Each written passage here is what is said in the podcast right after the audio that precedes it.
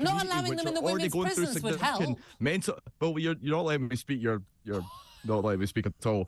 I think the government in the UK did the right thing uh, blocking this law. It's a law that shouldn't be in place in Scotland, let alone have any impact over the border into England and Wales. This is about British equalities legislation. That is in the purview of the UK Westminster government, not in, of the Scottish government in Holyrood, in which case why is this stoking a culture war when the government is simply just enacting the devolution settlement, which was already in place? Well, let's be clear who we're talking about, first of all, Julia. And we're talking about a group of people that have to go through needless medical processes which induce a significant amount of emotional strain and mental turmoil in an era where we're looking after mental health. I was going to say, are you talking about, right about Scottish MPs or are you talking about trans people? I'm talking about the trans community. Mm-hmm. Yeah, and to supplement that point, I, I, think it's twofold. Well, first and foremost, I'm a sufferer of ME, which is an invisible disability, and I know a thing or two about mental toil and emotional disruption when it comes to things like misdiagnosis and unnecessary lengthy periods of time where you're trying to figure out what's wrong with you and you're having GPs telling you stop being ridiculous. It's probably in your okay, own head. Let's, let's, let's not get signed on it. You say this is young people currently having to go undergo, you say needless medical processes. If someone says that they've got they believe they are born in the wrong body. That is what used to be called, you know, you have a medical diagnosis of something called gender dysphoria because no one is born in the wrong body. You're born a man, you're born a woman. A tiny, tiny, tiny percentage of people are born non binary. That's not what we're talking about when we're talking about trans.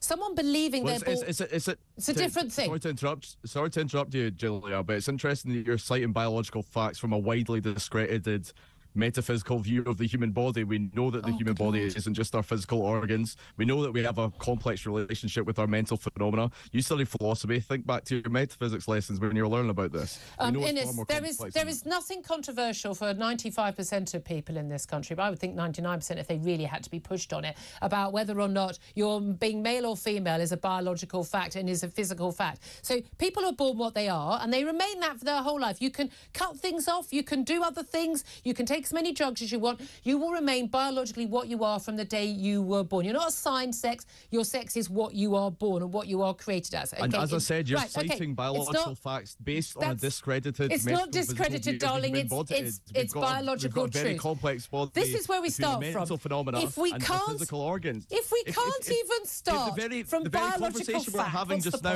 is exchanging ideas. It's mental phenomena, and the relationship we have with our physical organs is complex. Okay. If you can't accept that, you're denying reality. Yes, I'm and I'm probably transphobic for it as well. I'm not denying reality. That, that is the reality. What I said to you, but how you're, you you're feel, How facts. you feel inside is completely different from the reality of your biological body and your chromosomes. Well, how, how do you explain how do you explain pain? How do you explain the sensory experience that we experience with pain, which at Innes, times falsely experiences Innes, what, what's wrong with our body? Innes, we've got three minutes left. Can we talk about the actual subject at hand? Okay, you say these are but this, but this is the crux. Innes, this, this it's the crux not the, the crux issue, of it. Julia. Innes, it is Innes, it's not your podcast, darling. I'm asking you. Reality. I don't know why I even bother. You can't. I mean, let's deny the reality of two plus two equals four as well. I mean, we can all we can argue about that, but it's a waste of everyone's time. You're the, citing you're, you're a, talking a about discredited oh, medical it's not discredited. human body. It's not it discredited. Needless medical pro. I'm still trying to ask the second question. Needless medical processes, you say they're not needless. Someone who's got gender dysphoria needs to be given a lot of psychological uh, help. Um, I don't believe that certainly 16-year-olds should be given any sort of medical treatment because we know how damaging that can be. Ability to decide to be infertile for the rest of your life, I think, is something that a 60 year old is not equipped to do. But when the Scottish Government doesn't have these powers, equalities legislation is reserved for the Westminster Government. The Westminster Government is entitled to slap that down, and when that impacts on women and girls in particular, the risk to them in their safe spaces, they're even more entitled to slap it down, aren't they? But but the problem with that argument is you're pretending that these issues only exist in a world where the ability to self ID is ease, but it's not. We still have these issues. Why are we having this conversation? Why aren't we having the conversation that we're feared that a male pervert might be waiting there in the toilet? Why are we? It's actually happened. That's why. why but, but it's actually happening. It's happening in, prisons. Like, it's happening in women's safe spaces. Look at. Ireland. Look at Ireland, who have had the self ID bill for seven years. They've never had to revoke someone's gender certificate because it's never happened. The evidence it's is happening against you. I'm right sorry. now. There have been court cases about it. There are ongoing cases right now going through the courts where this has happened. You can't deny that reality, or you're denying every reality. Well, uh, of course it's going through the courts because prisons take each case case by case. No, that, that, they've been convictions. Why would I, I deny mean, that? People, men, men, male sexual predators behind bars in male prisons have self-identified as women, got themselves transferred to women's prisons and have sexually assaulted women. That's a fact.